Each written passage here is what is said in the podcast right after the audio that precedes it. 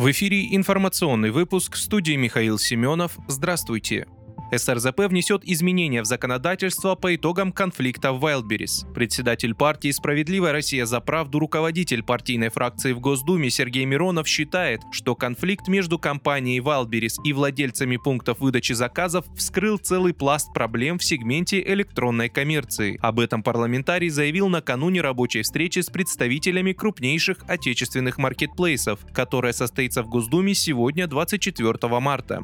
Прошлом году оборот электронной коммерции в России достиг почти 5 триллионов рублей. Онлайн-покупки стали неотъемлемой частью жизни большого числа людей. Между тем, огромный рынок по сути работает в правовом вакууме, подчеркнул политик. Он отметил, что депутаты фракции СРЗП активно участвуют в совместной работе с представителями рынка по совершенствованию законодательства в сфере интернет-торговли. Работа идет по разным направлениям, в том числе в части ограничений на одностороннее изменение условий работы продавцами, введение понятия платформенная занятость для работников но все более вероятно, что в процессе подготовки изменений и поправок к действующим нормам мы подойдем к необходимости разработки отдельного закона об электронной торговле, где будут всесторонне учтены интересы и покупателей, и предпринимателей, заключил Сергей Миронов.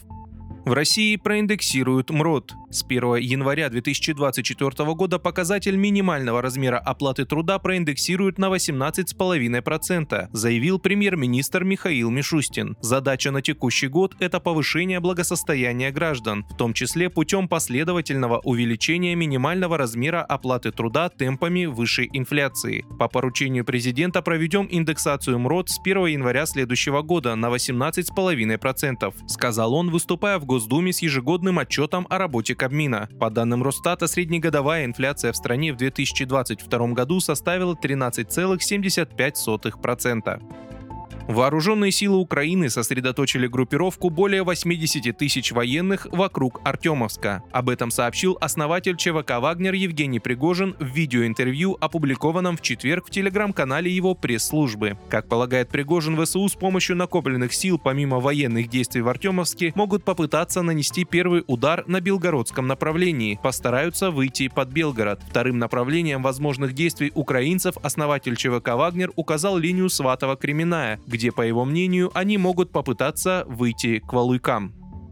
Президент Финляндии Саули Ниинистё на заседании правительства страны подписал законы о вступлении в Североатлантический альянс, следует из трансляции церемонии. Это стало финальной точкой в ратификации всех необходимых документов на национальном уровне. Как следует из повестки заседания, президент подписал предложение правительства об утверждении и вступлении в силу Североатлантического договора и соглашение о статусе организации Североатлантического договора национальных представителей и международного персонала, тем самым подтвердив подтвердив приверженность вышеупомянутым соглашениям. Напомню, на фоне начавшейся 24 февраля 2022 года российской специальной военной операции Финляндия решила безотлагательно подать заявку на вступление в НАТО.